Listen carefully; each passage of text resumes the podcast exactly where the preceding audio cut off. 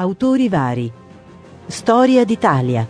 L'impero di Augusto e i Giulio Claudi. Lettura di Eugenio Farn. Una produzione Il narratore audiolibri. Zovencedo, Italia, 2012.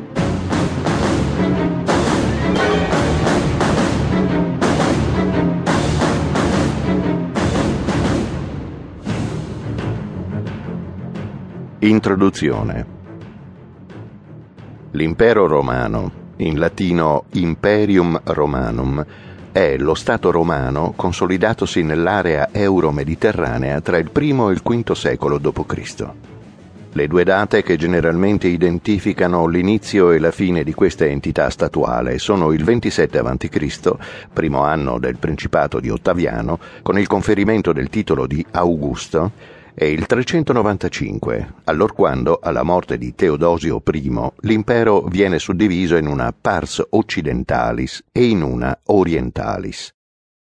L'impero romano d'Occidente si fa terminare per convenzione nel 476, anno in cui Odoacre depone l'ultimo imperatore legittimo, Romolo Augusto, detto anche Augustolo.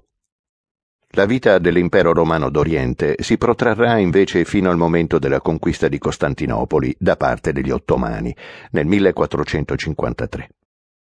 Queste due date indicate convenzionalmente come inizio 27 a.C. e fine 395 d.C. dell'impero romano unitario, come spesso accade nelle classificazioni dei periodi storici, sono puramente arbitrarie.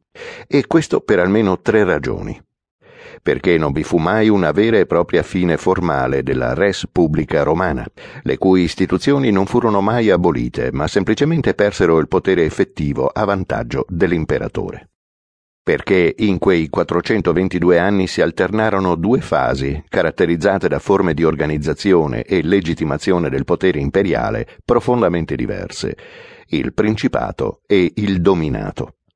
Infine, perché anche dopo la divisione dell'impero le due parti continuarono a sopravvivere, l'una sino alla deposizione dell'ultimo Cesare d'Occidente, Romolo Augustolo, nel 476, o più precisamente fino alla morte del suo predecessore, Giulio Nepote, che si considerava ancora imperatore l'altra perpetuandosi per ancora un millennio in quell'entità nota come Impero Bizantino.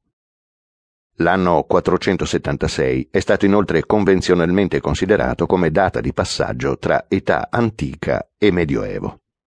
Sebbene non sia stato il più vasto impero mai esistito, tale primato spetta innanzitutto all'impero britannico e per continuità territoriale all'impero mongolo, quello di Roma è considerato il più grande in termini di gestione e qualità del territorio, di organizzazione sociopolitica e di importanza del segno lasciato nella storia dell'umanità.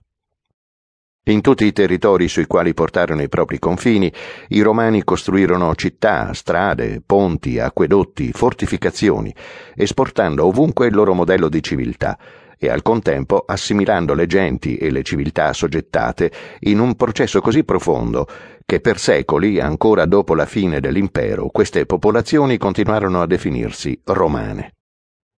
La civiltà nata sulle sponde del Tevere, cresciuta e diffusasi in epoca repubblicana ed infine sviluppatasi pienamente in età imperiale, è alla base dell'attuale civiltà occidentale.